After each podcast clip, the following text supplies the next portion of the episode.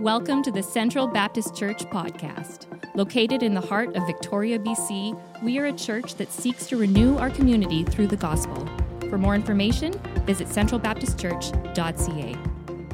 The scripture reading today is Ephesians 6 10 to 17. Finally, be strong in the Lord and in the strength of his might.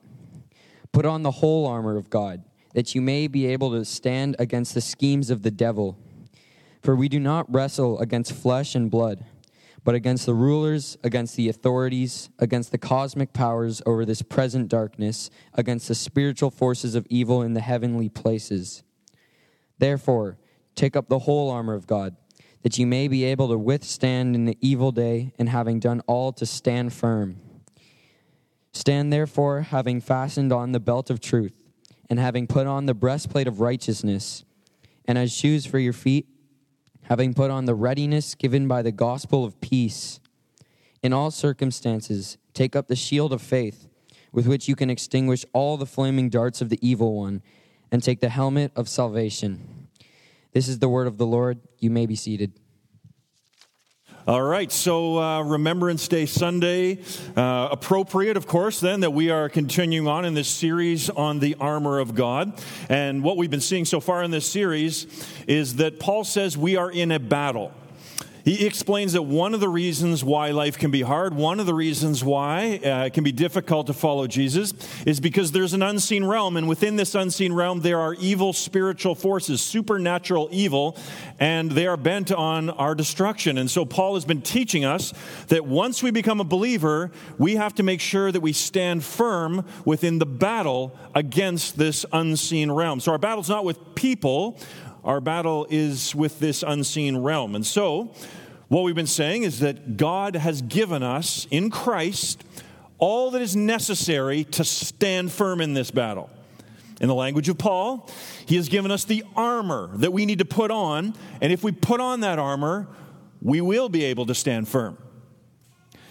So, what he's been saying then is that you have everything you need. If you've come to Christ, if you become a believer, Jesus has saved you, God has given you all that you need. But the reason why you can be defeated is that you have to learn to put it on. So, for instance, look into, listen to 2 Peter 1, verse 3. It says, His divine power has given us everything we need for life and godliness. So, He didn't say He's given us part of what we need. He didn't say He's given us most of what we need. He says He has given us everything we need. In the language of Ephesians 6, He has given us all the armor that we need in order to stand firm and not be defeated. So, living the Christian life then means learning all that is already yours in Christ and putting it on. Learning to apply what has already been given to you. In other words, you already have all that you need. Now you need to learn how to apply it. Now you need to learn how to put it on. This is what Jesus was getting at when he was in the boat with the disciples in that storm, and they came and woke him up, and they said, Master, Master, uh, don't you care about us? We're all going to die. We're going to drown. And Jesus woke up, he calmed the storm, and do you remember what he said after that? He turned to his disciples and he said, Where is your faith? Now, he didn't say, You have no faith, so go get some. He didn't. excuse me, he didn't say, You need more faith, so learn how to get more faith. What he was saying to them was, You have all you need to get through this trial already. Get out your faith and use it. In other words, you're not using what you already have. You're not applying what you already know. You need to take out what you already have and you need to begin to apply it in this moment. Another good illustration of this comes from uh, what is really now a very old movie, but uh, one of the greatest movies. Uh, in this worldly sense, anyways, uh, of all time. Shawshank Redemption, old movie now, but there's a story about a guy named Red, and Red is a convict, and he's been in jail for 30 years, played by the great Morgan Freeman, uh, who really has the greatest voice of all time. Morgan Freeman can like read the phone book, and I'll just listen to it on podcasts. Incredible voice. So, Red, the convict, he serves 30 years in prison. He finally gets out of prison, but he has to learn to apply the new freedoms that he has. He's been granted all the rights and privileges of a free citizen now, and he has to learn to live it out. And that's a process for him. So, one of the final scenes in the movie, he's gotten a job bagging groceries at a local supermarket. And he, he looks across all the tills and all the customers, and his manager is across all the people, and he kind of yells across, just imagine this in the superstore or something, yells across to his manager, Sir, sir, bathroom break, sir? And the manager kind of goes, yeah, come over here. So he, he walks over to the manager, and the manager says to him, You don't need to ask me every time you need to go. Just go. Understand? And so the next scene cuts to him in the bathroom, and he's looking into the mirror. And he says, 30 years I've been asking permission to go. I can't do it without being given the go ahead. Upon his release, Red was given all the privileges, all the freedoms of any other free citizen, but he had an old mentality. He had to learn to live out what was already his. He had to learn to learn to apply what was already his. He didn't have to earn his freedoms, he was already given his freedoms, but he had to learn to live it out in everyday practical life. This is what Paul is getting at in Ephesians. The first half of Ephesians is this is what God has done to save you in Christ. You need to know what it means to be saved. You need to know who Jesus is as the king over all. You need to give him your life. Yes, that's the first half of Ephesians. The second half of Ephesians is you've been given all these spiritual blessings in Christ. Now you got to learn how to live it out. You got to learn how to apply it. And in Ephesians 6, in our passage in particular, Paul is saying once you become a Christian, you do not need to be defeated by the attacks of this unseen realm at all. No, they are not your masters anymore. You are free. And Jesus has given you all that you need to stand your ground in this battle. But you need to learn to put on the armor. You need to learn to apply what God has already given you in Christ. So put it on, apply it, use what is already yours. So that's what Paul's doing in Ephesians 6 in this armor of God passage. And so far in our series, we've looked at the first three pieces of armor. And today we're actually going to look at the fourth and the fifth pieces of armor because we need to speed this up because apparently this guy's coming next week who's going to take over the pulpit and I don't get to speak. Uh, so uh, Scott Curry will be here next week. You're going to want to hear him, but he's not speaking on the armor of God. So I'm going to take two pieces today, all right? So these two pieces are identified for us in verses 16 and 17. Here's what we read. In all circumstances, take up the shield of faith with which you can extinguish all the flaming darts of the evil one, and take the helmet of salvation. So we'll spend most of our time on the shield of faith, and then we'll wrap it up together on the helmet of salvation. So, first of all, the shield. Here's the background Roman soldiers had two kinds of shields. The first shield was a very small shield, it was used in hand to hand combat, and that is not what Paul is referring to here. Rather, Paul is referring to here the shield that was, it was basically a door that you stood behind. I mean, the shield was four feet high, so, you know, about four feet high, two and a half feet wide, and it was made out of two layers of wood that were glued together. It was kind of shaped a little bit. It was covered in leather, and then it was bound with iron on the top and the bottom. So there's kind of a, a modern depiction of what they would have looked like. Uh, some nice paint on it, really intimidating with the red color and all that kind of stuff. That was your average Roman shield but not the hand to hand one. Now, soldiers did not carry this shield with them all the time. They didn't march endless miles with this giant shield. It was used when they were under heavy attack. Very specific use. For instance, if the Roman, a, section of the Roman army was storming uh, some sort of a city and there was a wall, uh, they would grab all of these shields and they would start moving towards the wall. And you can imagine, of course, if you're going to lay siege to a city, the people in the city actually have the advantage over you in one sense of the word that if you are moving towards the wall, what are they going to do? Well, one thing they're going to do is take all their archers, line them up on the walls, and they are just going to start unleashing firepower down upon you. And you are sitting ducks. You are vulnerable the closer you get to that wall. And so, another tactic, what the enemy would do is they would take those arrows, they would dip them into pitch, then they would lift them up, they'd light the pitch on fire, and then they would take the arrows and fire them. Now, that has a few purposes to it. One would be that when that arrow strikes, the pitch splatters. And so then, wherever it splatters, clothing catches on fire, which means bodies catch on fire. So it's one thing to be trying to attack and your buddy gets hit in the chest with an arrow. That's terrible. but it's a whole lot more intimidating when you see bodies burning all around you. It's a terrible thing to come under that kind of attack where flaming arrows are being rained down upon you. It was in moments like that that the Roman soldiers would get out really a door to stand behind. And so here's what they would do. Here's a picture. You've probably seen this before. When marching into battle, maybe, the, maybe it's not a, a, a, uh, a, wall they're attacking, but maybe just a giant army and the archers are launching. This is what they would do. And you can see just by the way that they put the shields above themselves, or they put the shields all around, this is almost impregnable, isn't it?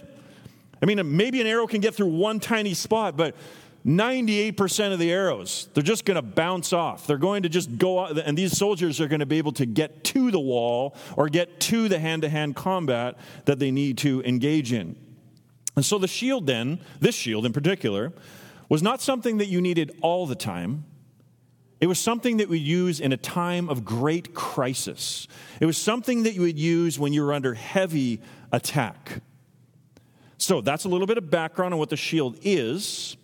Now let's ask three questions about this piece of armor. Here's the first question What are the fiery arrows the devil shoots at Christians or the unseen realm of evil spiritual powers? What are these fiery arrows? And I'll borrow a few thoughts from Tim Keller here. Here's the answer, I think, what, what Paul is trying to get at that it refers to particular times of crisis in which God allows Satan to attack us, allows the unseen realm to attack us.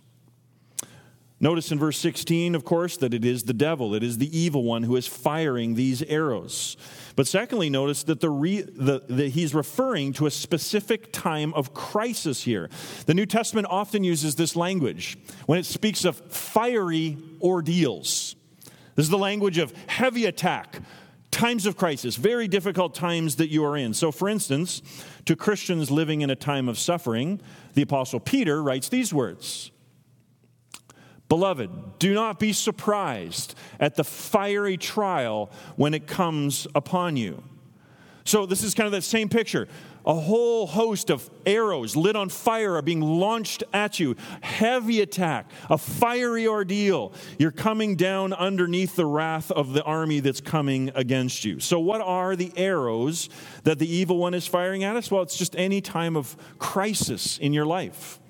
Any time of crisis that will lead you away from Christ, away from following Him. So, I don't know, maybe it's a phone call or an email that you get that just it just wrecks you for a week or two. Maybe someone you love passes away suddenly.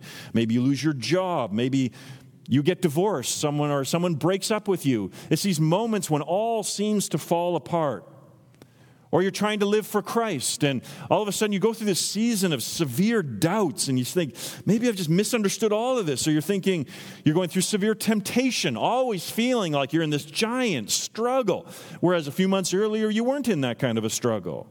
Extended times of discouragement. In other words, it's not just the little moments every day in life. You can put those into this category if you want, but it's more referring to those moments of crisis, those moments of hardship, when you kind of metaphorically you look up and the whole sky seems to be black with fiery arrows coming down upon you. Just see the flames everywhere and they're landing everywhere around you. There's nowhere to run. And you just sense you are under a heavy barrage of attack. It's in times of crisis like that and maybe you're in that moment right now that you need what paul calls the shield of faith so that's the first question. What are the arrows the evil one fires at us? They are these times of crisis, seasons of difficulty, the fiery ordeal. That brings the second question. What purpose does God have in allowing Satan to attack his people with fiery trials. God is sovereign. Satan is a created being. He is really like a dog on a chain, and God will allow him to go out as far as he wants to release chain, and he will pull that chain back whenever he wants. The world is not yin and yang, as in God and the devil. There is only one God, and Satan is a created being, though far more powerful than us, is nothing compared to the Creator. So God is somehow permitting all of this to come to pass. But why would God allow his people to come under such attacks? Here is, I think, what the answer is, and then I'll explain it. What Satan uses to destroy us, God uses to perfect us. In other words, what Satan wants to use for evil, God is going to turn and use it for good. So remember that these trials are referred to as fire. But fire, also, biblically speaking, is not always a negative, destructive thing. It can be, of course, it is in Ephesians 6. Uh, these arrows, the fiery arrows, are meant for our destruction. But fire can also have positive purposes. When you think of gold, maybe most of us are wearing gold rings on your finger. Uh, if you look down, that gold has been purified. It's been heated up so that all the dross, all the imperfections, I mean, nobody wants to buy a ring that's got little black flecks in it somehow. We don't do that. Uh, that's not what we want. And so somebody has heated that up. A refiner has done the job, heating it up with great heat, really, really high heat, in order to burn away the dross and to perfect it. And everywhere the Bible teaches us that God allows these fiery trials to come upon us. And where Satan would seek to consume us, where the unseen powers would use them against us, God wants to take that time of fiery ordeal and use it to shape us, to burn away the impurities, burn away the dross, in order to make us more like his perfect Son, Jesus Christ. Let's just expand our thinking a little on this. There are at least three images in the Bible for how God uses trials to perfect his people. In John uh, chapter 15, we get this image of a gardener who prunes. In Hebrews 12, we get a picture of a father who disciplines his children. And in Malachi chapter 3, we get a refiner who burns metal to gold. Let's think about these for a moment. They're all the same. Think about a gardener. This is not my area of expertise, but you'll know exactly what we mean by it. There are people who are talented in gardening. And they know how to take, for instance, let's take a tree. An arborist can take a tree and cut back that tree so much that to the untrained eye, you would think that tree's never going to live. They've cut off so many branches. The whole ground seems covered in more tree than is actually left. And yet, an arborist knows exactly what they're doing. They know how to cut and prune. Uh, any type of gardener pruning flowers knows how to prune in such a way that you cut it all back because the larger purpose of cutting it back is that it might grow to flourish to be even more beautiful than it was before. In the Bible, then, God will often prune and cut his people, and that hurts. When he's pruning and cutting in our lives, it's not a pleasant experience, but the image there is that he prunes and cuts in order to make us more fruitful. I don't know what's going on with COVID. I don't know God's great purposes, but it seems to me we are clearly in a time of pruning and cutting.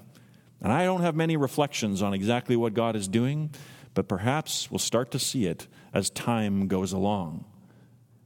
So there's a pruner, a gardener. That's in John 15. Then in Malachi 3, there's a refiner. And as we said, a refiner is someone who knows how to heat up metal to that perfect temperature where it's going to burn away all the dross. So what Malachi teaches us as well is that God will allow his people to go through these fiery ordeals. And when we're in it, what are we thinking? We're thinking, get me out of this. It's too hot. I can't handle this anymore. We don't want to be in there. But the refiner knows what he is doing. He knows exactly what he is doing. He's burning away the imperfections. He has his purposes, and he will not allow it to go so hot that we'll just completely break. He knows what he's doing. And then Hebrews 12. This one I think is very powerful. Every good father, emphasis on the word good, tries to shape his children's behavior, and he does it through many different ways. Some through positive means, you know, clapping, cheering, encouraging, really important uh, uh, for any good father. But at some point, every good father also must discipline, must have kind of more than negative consequences for the child. But again, assuming all goodness within this, nothing about abuse or anything like that, a good father disciplines his children for their good. Not because he hates his children or anything, but have you ever heard a child, when they're being disciplined, say, Thanks, Dad? I can see what you're doing here. I've got my heart just needs to be shaped, and I know that this is what you're doing with me. I, like I remember we were teaching our kids not to run out in the street, and one time uh, Emily was in our, our uh, uh, backyard detached garage, and we had an alley behind us. And uh, she was on her little pink bike, and she started riding out. And I heard a car coming down the alley. It was coming fast. Somebody was going way too fast down the alley, and she was heading straight out. And I just yelled, "Stop!" And she and she just freaked out and stopped, and the car just went right past down the alley. And then she started crying, Why did you yell at me, Dad? Why are you doing this? And I mean, to any of us, this is the most obvious reason in the world. I made you cry. Yes, I did. But I had a reason for it. I had a higher purpose, which you at two years old have not yet understood. This is the picture of God as our Father.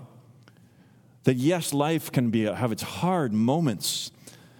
And we cannot, we're all children. We sit there and sometimes, to the best of our ability, I don't see why God would allow this but he has purposes. And Hebrews 12 says that discipline is his proof that he loves us. Because any father who loves his children will discipline them. So the fact that we would be allowed to come under discipline is a proof of love, not a proof that God is against us, rather, it is a proof of love. So, to bring this together, the evil spiritual powers, their purpose in bringing fiery trials into our lives is to consume, to destroy, to wreck faith, to keep us away from God, to move us into despair, discouragement. God's strategy is to prune, to purify, and to grow us into maturity. Now, how will you keep from being burned up by the devil's arrows when this moment comes? You need to raise the shield of faith. So here's what we write, read again in verse 16. In all circumstances, take up the shield of faith. That's what we're talking about now, with which you can do something. What can you do? You can extinguish all the flaming darts of the evil one. So when those arrows stick into your, your shield, the fire will just kind of go out. It's not going to come onto your clothing, it's not going to come onto you. You can extinguish all the flaming darts of the evil one. And how do you do it? It's faith. So, what is the shield? The shield is faith, it is trust in God. So, that then brings us very logically to our final question, which is this What does it mean to raise the shield of faith for protection? What does this practically look like to say, okay, I'm in these fiery trials. How do I exercise, apply, trust in God in these moments? I've already set up a lot of it, and you can probably start to guess it, but let's try to make this really clear. It is faith, it is trust in God that enables us to get through these fiery trials. 1 John 5 says the exact same thing. John says, This is the victory that has overcome the world, even our faith. Peter says the same thing.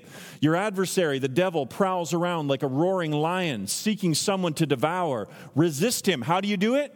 Firm in your faith. So, John, Peter, Paul, they're all saying the exact same things. And if you went to Hebrews chapter 11, that's that great chapter that just goes through the whole history of people of God, and it's all about faith. How did they overcome the trials? And they had huge trials. I mean, have you read Hebrews 11?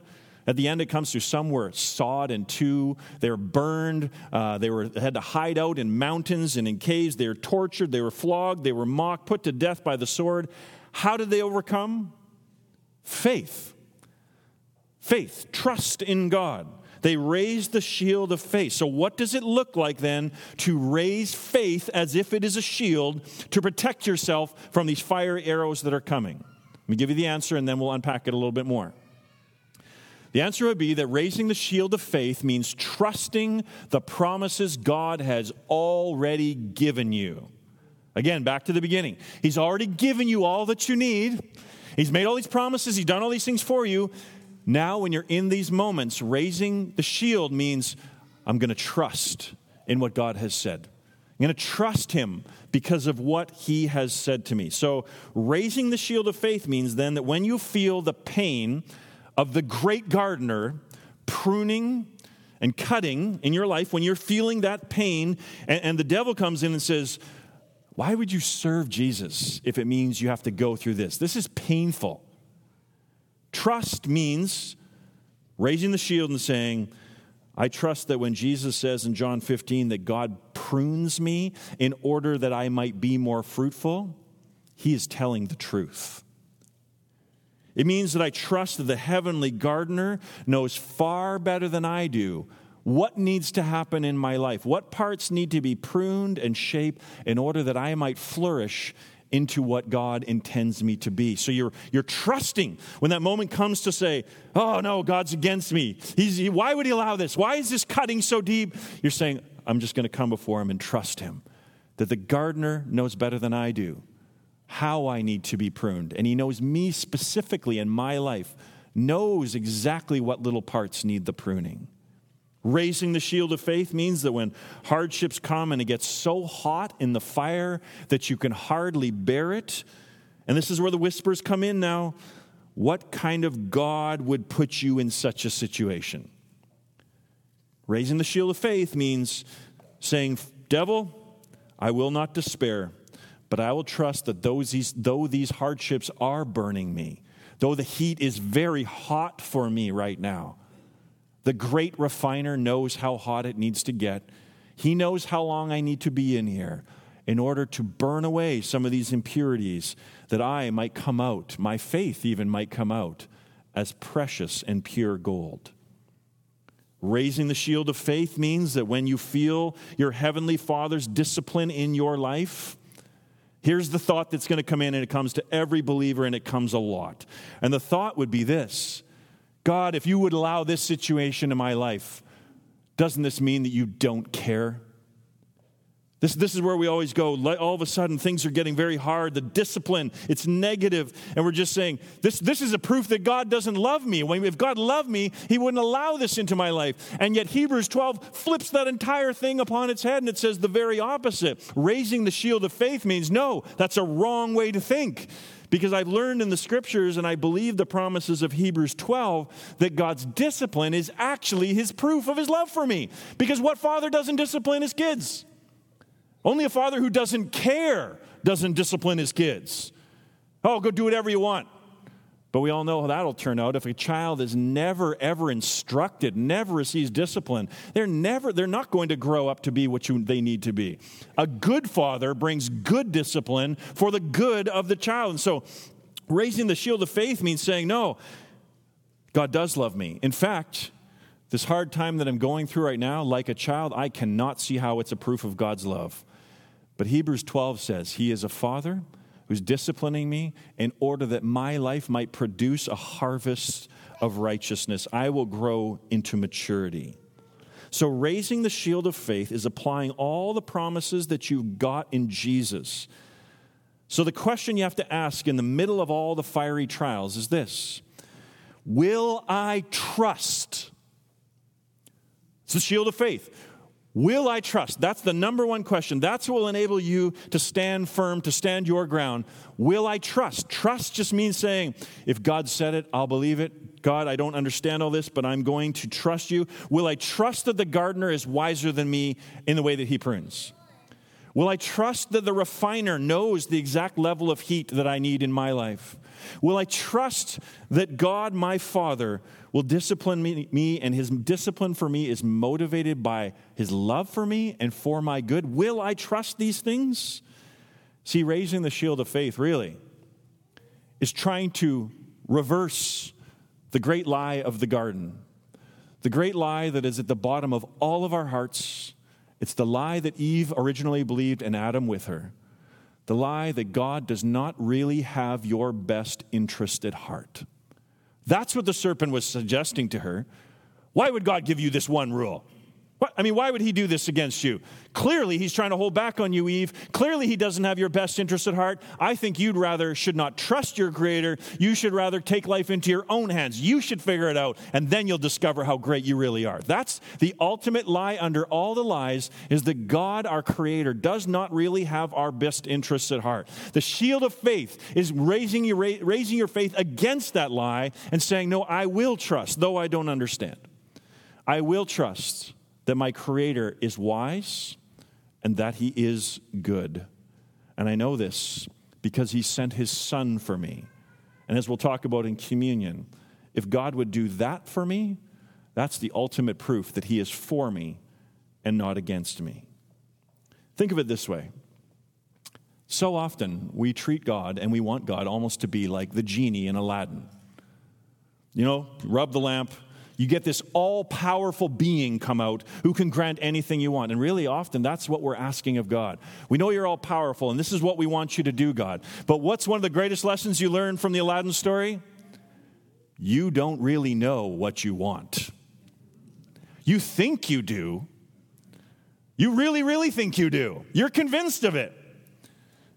But what the Aladdin story partly shows you is if you and I get what we really want, we're dead.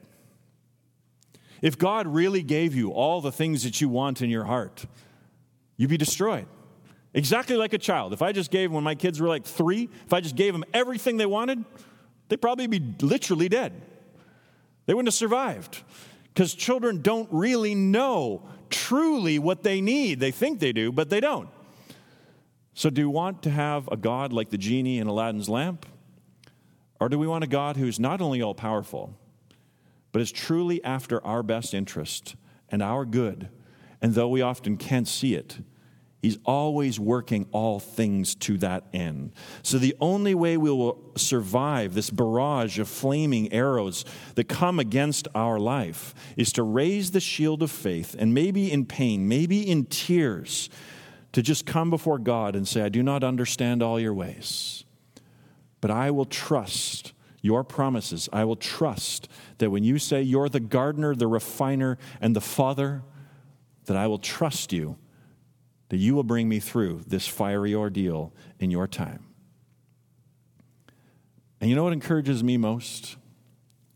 Is talking with many of you here uh, who have followed Christ for 50, 60, 70, 80 years, or when I talk to other pastors who are retired and they've served for 40, 50 years what encourages me most as you talk with them, none, none of them will ever say, Oh, it's been a breeze, this following Jesus thing.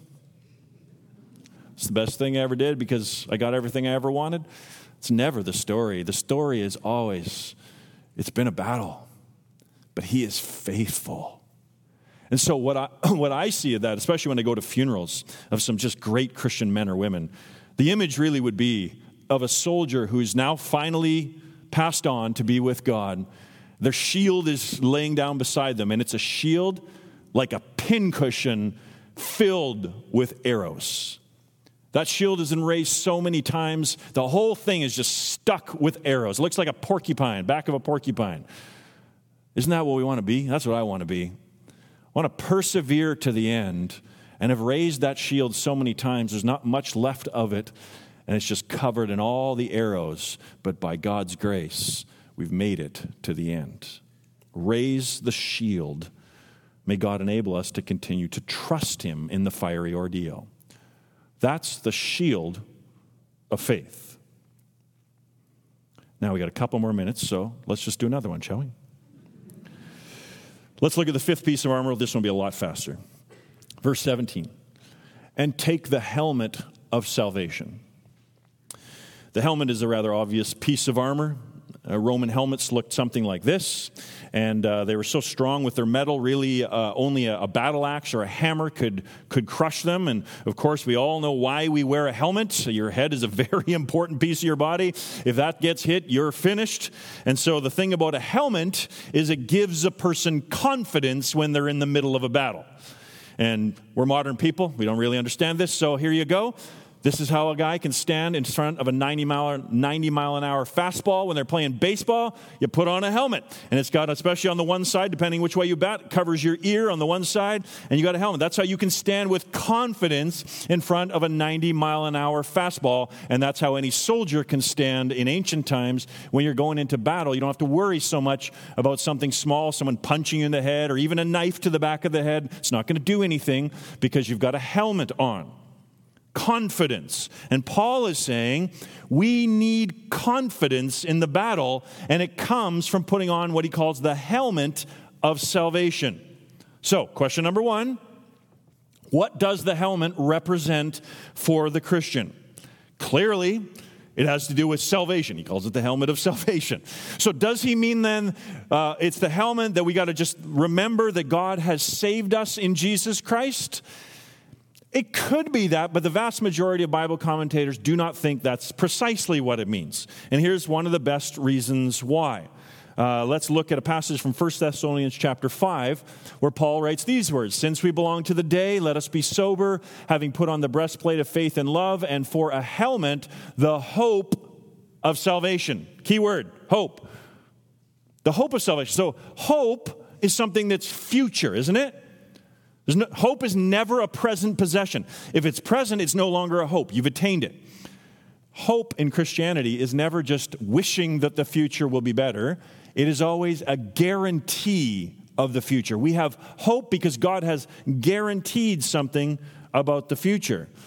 But now you might be saying, okay, but I thought we were already saved. Why would we be hoping that God would save us? Isn't salvation something that we can already have in Christ? Why would you say it's something we're going to get? Well, it's here that it's very helpful for us to understand that in the New Testament, this idea of being saved, of salvation in Jesus Christ, can be, can be talked about in a past, a present, and a future sense. So, on the one hand, every single person that comes to Jesus Christ can say, I have already been saved, past tense. Once you bow the knee to Jesus, once you say, Jesus, forgive my sins, save me, you have been saved. That's the sense that almost all of us fully understand. There's another sense, though, in which the New Testament says we're being saved. So we already have been saved from the penalty of sin, but now we are presently being saved from the presence of sin. Sin is in our lives, it's always there. It's really the power of it. We're being saved from the power of sin. We're becoming more and more like Jesus Christ. So, in this present, we are being saved from the power of sin, which we still struggle with. And then there's a future sense. One day, God will fully save us. Jesus will return, and we will be fully saved from the total presence of sin and evil at all. When Christ returns one day, we will fully be saved. So, we've already been saved, we are being saved and one day we will fully be saved when God brings us into the new heavens and the new earth. It seems like Paul here then is talking about this future element. That's why he says hope. So if that's the case, if we're right about that, then here's what we would say. The helmet is the confidence we get from knowing that Jesus is going to bring complete victory to his people. It's the confidence we get when we know, according to the Bible, that Jesus is going to bring complete victory to his people. So, putting it on the helmet then means applying all these truths that God has given us about the future. This great day that we're longing for when he will come again, when he will renew the heavens and the earth, when he will banish all evil, all suffering, all pain. He'll bring us into a new heavens and a new earth, and we will dwell with our Creator forever. Isn't that what that fourth verse of O Canada is talking about? We're longing for the better day, it said. Oh God, help us to find in you a lasting, rich reward so that longing for this better day, hoping for this better day, we ever stand on guard. This is the great hope of Christianity that because God sent Jesus Christ into this world, a day is coming when he is going to renew all things. It's the promise of God, it's the hope that we cling to, and this is what saves us from despair in the battle. Because let's just be honest, this life can be very hard, right? Very hard. And what saves us from despair, from being beaten down, pushed back, we can stand our ground because, mark this, we know how the story ends. Imagine anybody in any story you can think of, if they were in the middle of the darkness of the story, if they knew how the story ended, how would that impact them? Wouldn't it change everything? I mean, even in some stories, when a, you know, uh, people are under siege in a castle and they, they know that a, the neighboring army is coming to save them, they're filled with confidence. They don't even know at that point whether it's going to be for sure. But when you come to Christ, you know how the story ends. So no matter how dark it gets, no matter how firm and fierce the battle gets, you know how it ends. And if you know how it ends, boy, does that fill you with confidence and enables you to stand firm knowing the victory is secure. You have complete confidence. So, putting on the helmet means applying what Jesus has already told you about the story. And how the story ends is Jesus wins.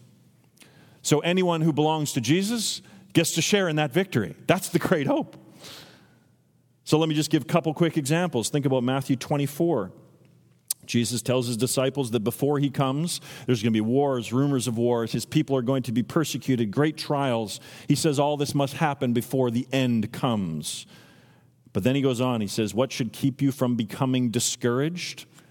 Well, when you're in the middle of all this fiery ordeal, Jesus completes his words by saying, One day, quote, they will see the Son of Man coming on the clouds of the sky with power and great glory. And he will send his angels with a loud trumpet call, and they will gather his elect from the four winds, from one end of the heavens to the other. You see what Jesus is doing there?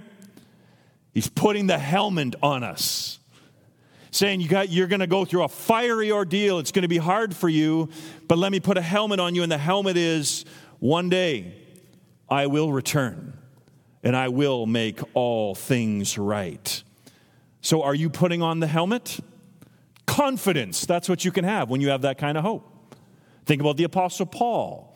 All his trials. He writes this in one of his letters We are hard pressed on every side, but not crushed perplexed but not in despair, persecuted but not abandoned, struck down but not destroyed. He says, Therefore, we do not lose heart. Okay, Paul, how do you not lose heart? I, I want to know this because Paul truly suffered. So if it worked for him and his big suffering, surely it can work for you and I, right? So, Paul, how do we not lose heart? Put on the helmet. Here's what he says Our light and momentary troubles. That's what the Apostle Paul calls getting beaten, stoned with rocks, shipwrecked, cold, hungry, fatigued. He calls them light and momentary troubles. How could he say that? Well, it's because it's what you compare it to. Our light and momentary troubles are achieving for us an eternal glory that far outweighs them all. So add up all the sufferings of this life, add up what's coming. Oh, what's coming far outweighs them all. It is so glorious that Paul says our present sufferings cannot even be compared to the glory that will be revealed to us. And so he's got confidence, confidence to go through the fiery ordeals that he had to go through and that you and I can go through, knowing his hope was secure. Or finally, think of Jesus himself. What kept Jesus going when they lashed his back with the cat o' nine tails 39 times? What kept Jesus going when they pierced his wrists with those iron nails? What kept him going when he was suffering what everyone says is one of the most horrific deaths that anyone could ever die? What kept him going and not quitting? What kept him going and not just saying, enough, and obliterating the whole world with but a word? He created it. Surely he could have obliterated it. What kept him going? Hebrews 12 says, It was for the joy set before him that he endured the cross. The joy. So there was a, a hope, there was something in the future, something on the other side of the cross that Jesus kept his eyes fixed on. And it was that joy in the future on the other side of what he was going through that enabled him to persevere through the fiery ordeal that he had to persevere through. And what is the joy that Jesus was looking forward to? Oh, it's you and I. It's that by his blood, he would ransom people from every tribe and nation and tongue and purchase them to come back to God. It's the joy that was set before him that he knew one day there would be a great multitude standing before the throne of God who were there because he shed his blood for them. It was the joy that he would have his bride, the church, the joy that one day he would bring these people out from darkness and into his light of his kingdom forever. The joy set before him, that hope of the future is what kept him going as well and gave him confidence. So, where do you need hope this morning? What is the fiery ordeal that you're going through? Raise the shield of faith.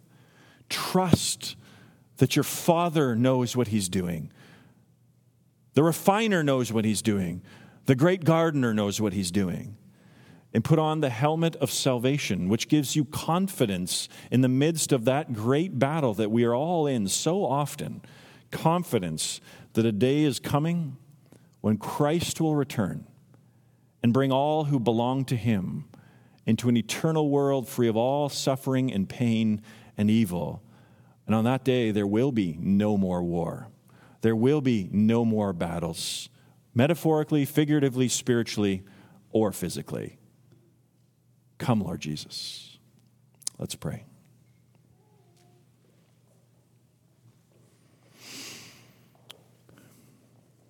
Father, even as we prepare our hearts for communion now, we want to take a moment to bow before you and just say, Forgive us for our lack of faith. Forgive us for not following you. Forgive us when we have, like Adam and Eve, our parents before us, when we have sinned against you, not believing that you have our best interests at heart. Forgive us of this, O God. And we thank you that you sent your Son into this world to rescue us. We thank you, Father, for his blood shed for us, his body given on that cross for us.